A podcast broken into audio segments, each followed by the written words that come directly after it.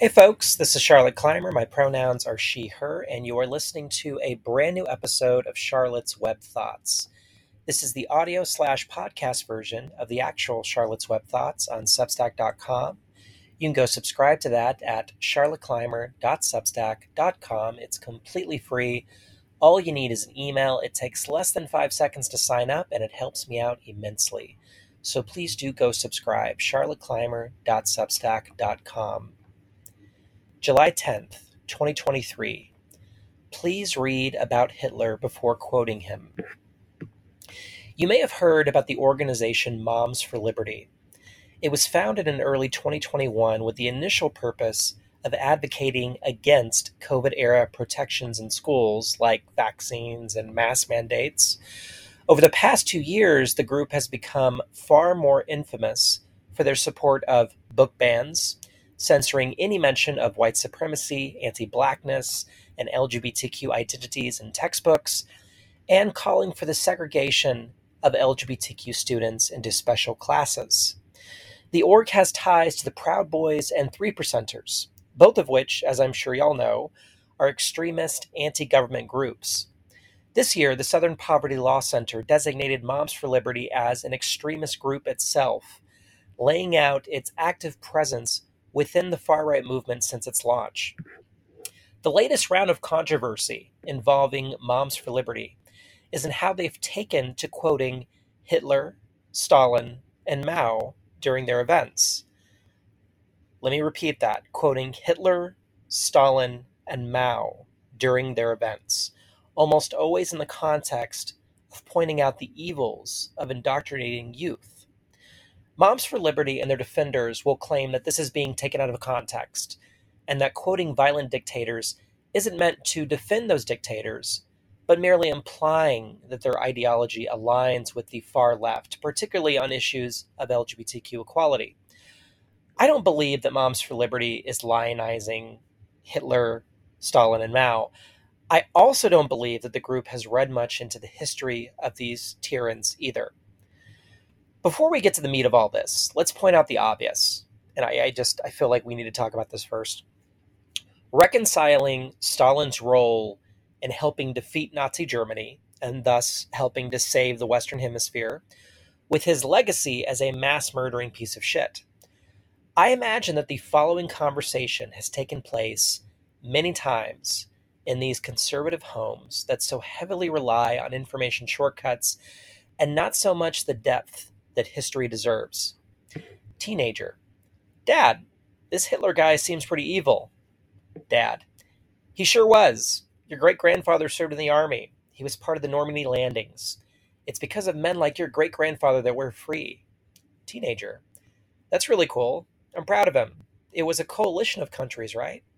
Dad. That's right. We were part of the Allies. A number of countries worked together to defeat Germany, Japan, and Italy. Teenager. Russia was our ally, right? Stalin? Dad. Well, yes. In that particular war, Russia was our ally. Teenager. So Stalin helped keep the world free too. Dad.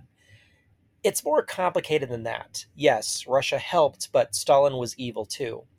Teenager. I read that the USSR lost 11 million people during World War II, more than 22 times the fatalities of the United States. It sounds like they did a lot more than just help. Dad, look, shut up and eat your dinner. Close conversation. Because it turns out history is often complicated. We would have lost World War II without the USSR and its evil dictator. Stalin was absolutely a mass murdering piece of shit, and yet, somehow, white Christian nationalists would have their children believe that the US single handedly defeated Hitler. We live in an era that has become calcified by information shortcuts following the larger part of a century's worth of relentless propaganda about American exceptionalism and the evils of anything remotely adjacent to Nazi Germany and the communist movement. There is no room for nuance. If you bring up that the single most devastating wartime act of murdering civilians was carried out by the United States in Hiroshima and Nagasaki you are a traitor to the brave heroes in uniform who sacrificed everything for our country. If you bring up that Nazi Germany's horrific laws and policies took significant inspiration, quite literally, from U.S. white supremacist laws and policies, you are claiming that the U.S. has a history comparable to what Nazi Germany did, which, given the millions of black people enslaved and tortured and raped and murdered in our country, and the white supremacist laws thereafter via Jim Crow, isn't that far from the mark. Groups like Moms for Liberty don't want our country's history to be told. They want fairy tales that help them sleep at night, free from the enduring burden carried by the countless millions of descendants of enslaved people in our country. I'm not trying to make anyone uncomfortable here, though, if you'll allow me to say so, discomfort is often a gift because it means we have learning left to do. I wish Moms for Liberty were inclined to examine their own discomfort and take the cue that they have learning left to do as well. If they did, they would realize that Hitler and Stalin and Mao would absolutely support their indoctrination of children against LGBTQ rights. All three of these dictators were viciously anti LGBTQ. Let's take a tour. LGBTQ people, primarily homosexual and bisexual men, were persecuted by Nazi Germany as soon as Hitler came to power. Thousands of queer people would be murdered in concentration camps and public streets and detainment centers. LGBTQ people who were imprisoned were forced to wear an inverted pink triangle to identify them as, quote, sexually immoral and thus at odds with Hitler's vision. You may recognize this pink triangle as the logo of ACT UP, the LGBTQ advocacy group most prominent during the HIV and AIDS crisis. The Institute for Sex Research, the world's first sexology institute based in Berlin at the time, was raided in the early days of the Third Reich and was an early prominent target of book burnings. Its entire archives destroyed by the Nazis. That was Nazi Germany. Here's Russia. In 1917, following the Bolshevik Revolution under Vladimir Lenin, homosexuality was decriminalized by the Soviet government.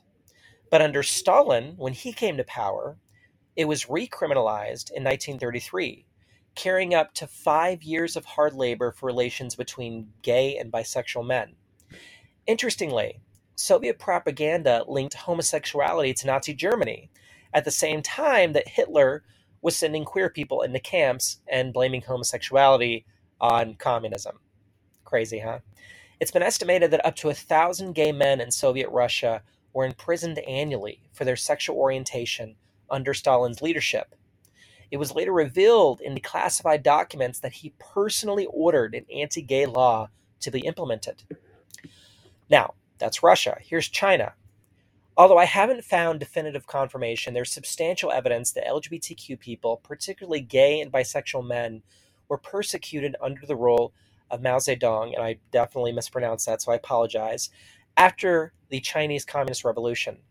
Mao supposedly believed that queer men should be castrated for their quote deviancy.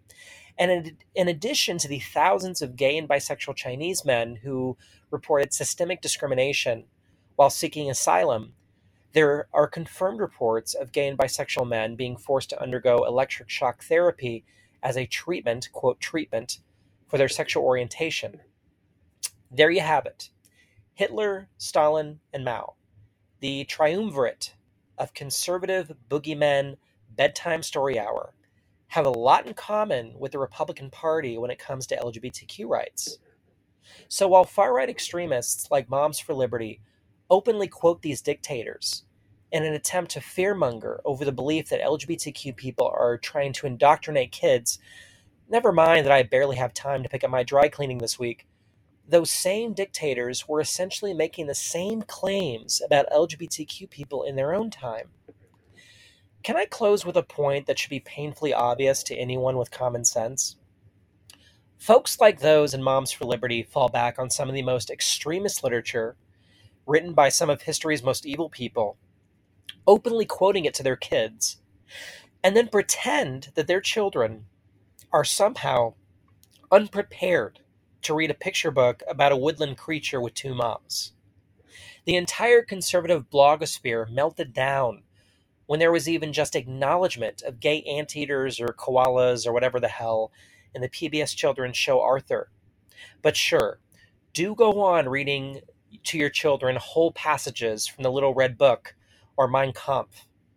By the way, for the millionth time, this has never been about the kids.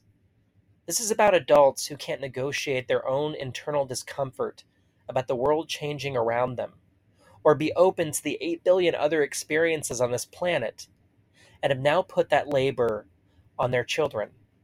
Your kid is going to learn at some point that some of their peers have two moms, or that some of their peers are trans, or that they themselves are LGBTQ, and that it used to be a lot harder to simply exist as such in most spaces. And they're going to struggle to reconcile the current positive visibility of LGBTQ people with your hateful propaganda. I say with all sincerity that I pray for your children's health and happiness, that they may find an open heart in you when that time comes. And I say that last bit for your own sake.